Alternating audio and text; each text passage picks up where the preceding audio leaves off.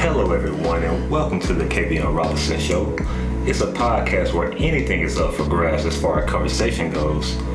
This is our very first episode, so whether you're in the car, or tuning in from work, or at home due to the corona pandemic, get ready to enjoy as we discuss trending topics, news, ideas, and culture here on the KVN Robinson Show.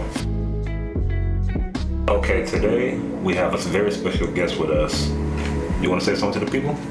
Yeah, man. My name is Jesse Ramsey. Uh, just an honor to be on the show. You know, hope y'all enjoy. Yeah, we're glad to have you, man. Uh, so, for those of you tuning in out there, uh, I'm sure everyone's aware of the coronavirus pandemic that's at surface uh, in the world today. We will be discussing the effects it's having on people's lives. But first, are you aware that companies behind websites are able to sell your data? Well, if you aren't, then be informed now and take heed unless you don't mind your information being sold. If you do, care to check out expressvpn.com. They will protect your data from online thieves who sell your data. That's expressvpn.com and use the code KVN for an extra 10% off. That's expressvpn.com slash KVN for 10% off. Now, addressing the coronavirus issue. So, how have it been affecting you? Because a lot of people have gotten with me and they, they don't know how they're going to make ends meet. They've been getting laid off their jobs. You know, they don't have uh, any income coming in. So, how has this coronavirus issue has uh, been affecting you, Jesse?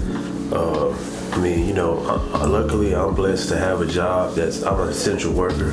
I work at a grocery store, so I'm lucky to be able to uh, still be employed. But, you know, I, I definitely see an effect of uh, people I, I know, people that uh, I don't personally know, but I know through other people. And, uh, you know, I'm, I'm, trying to stay cautious, I'm trying to stay safe, I'm trying to stay as, uh, trying to stay as, as corona free as I can, if that makes sense. You know? Right, right. Uh, so, I mean, it hasn't affected me personally yet because I don't know anybody who has it.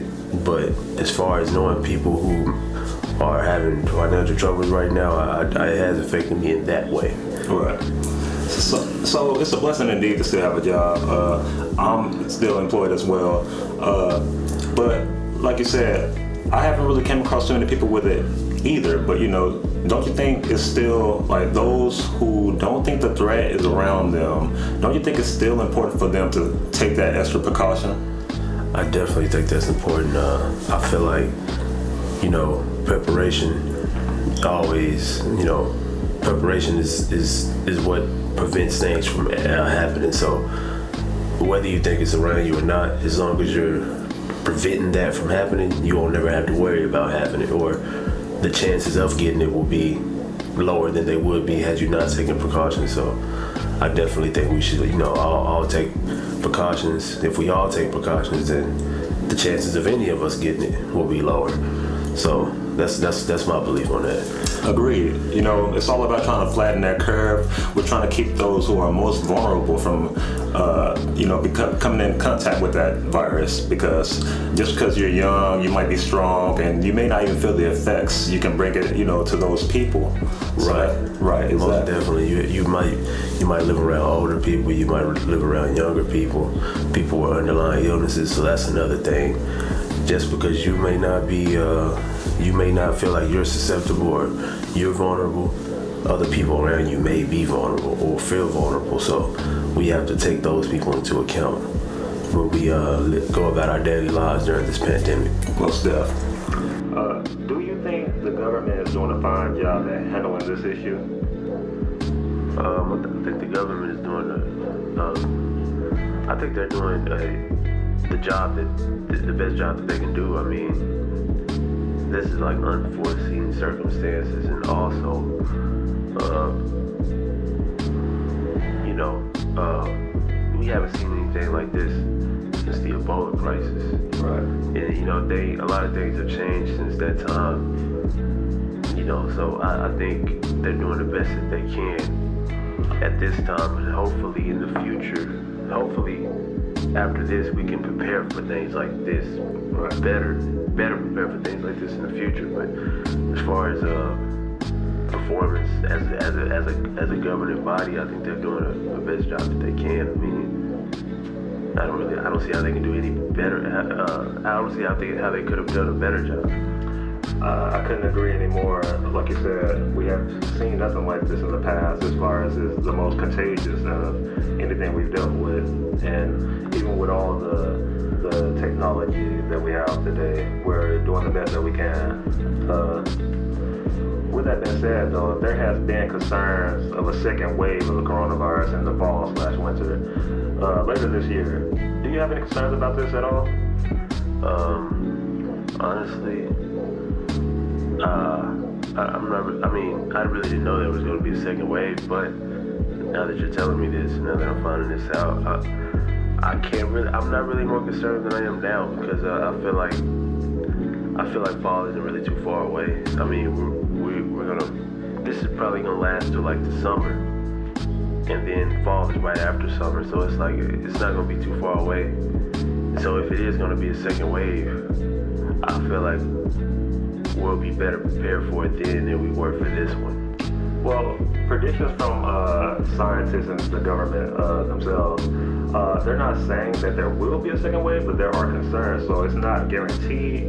And also, what they're hoping is that we can flatten the curve by the summer because the flu, it can't survive in, uh, in the heat, you know. So when the temperature rises, we're hoping that that flu or the coronavirus as well dies down. And but what they're afraid of, or what they're saying, uh, one of their predictions is that they're concerned that not only will it come back in the fall, but it might come back stronger. That has been their concern. Like I said, it's not guaranteed, but that has been something that they've discussed.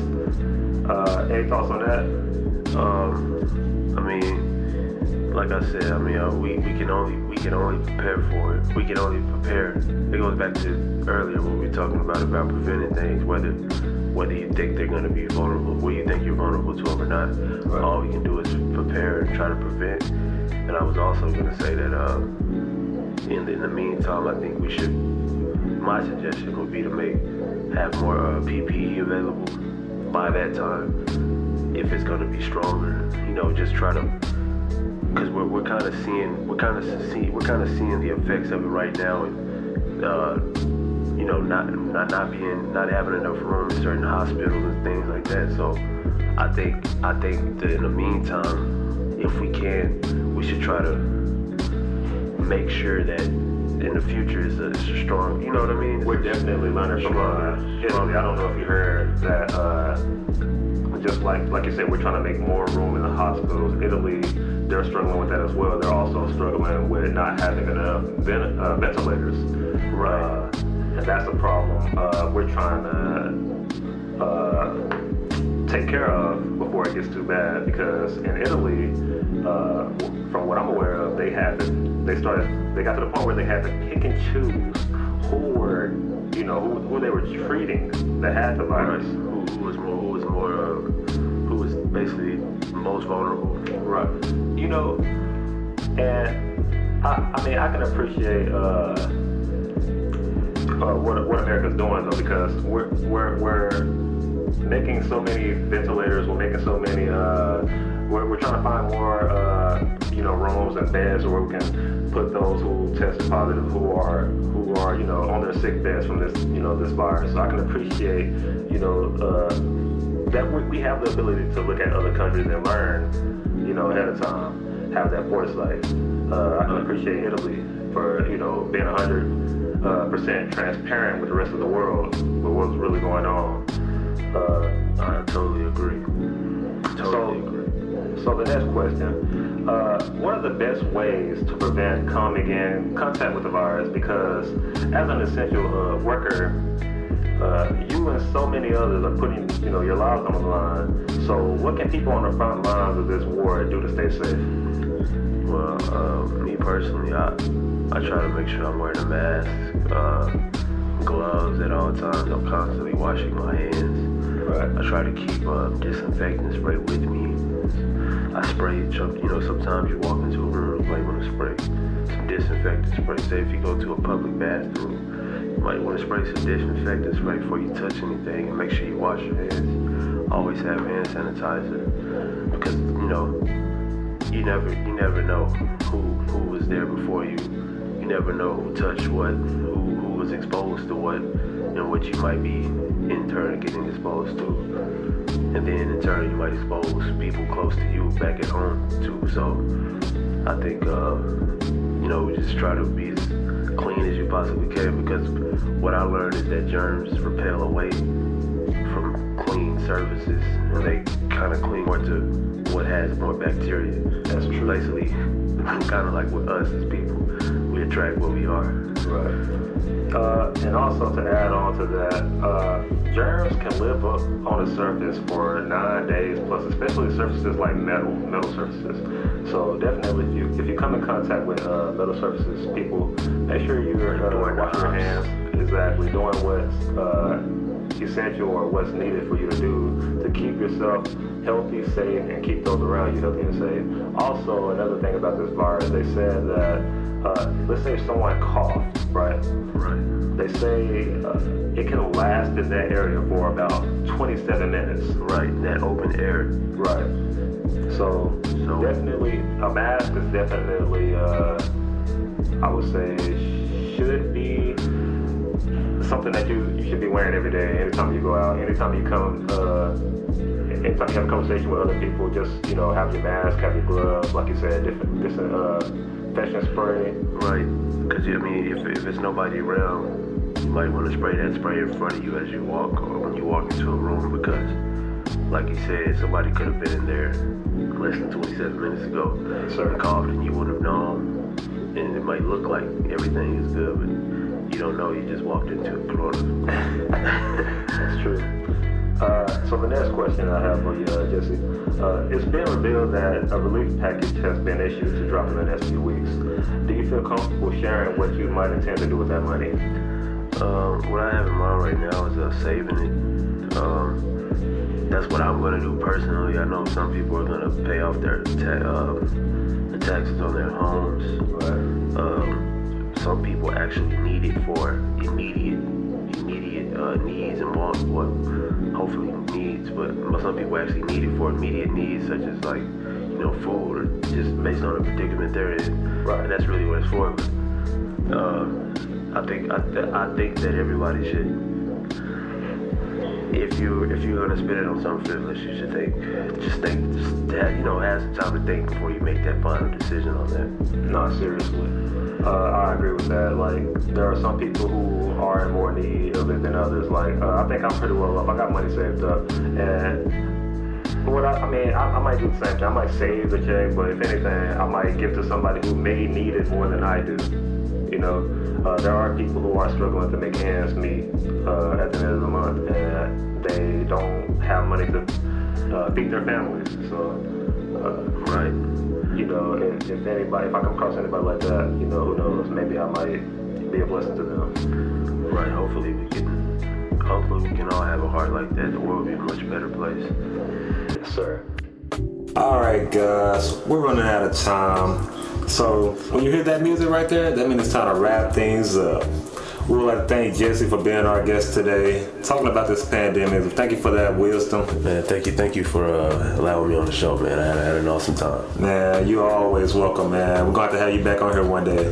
Oh, Steph. Uh, hope you all enjoyed our first episode. Remember to stay safe, wash your hands, wear a mask and gloves in public, and remember my number one rule always tell the truth or at least don't lie.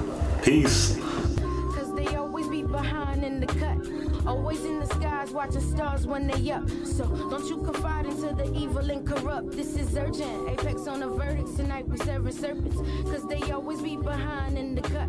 Always in the skies watching stars when they up. So don't you confide into the evil and corrupt. This is urgent.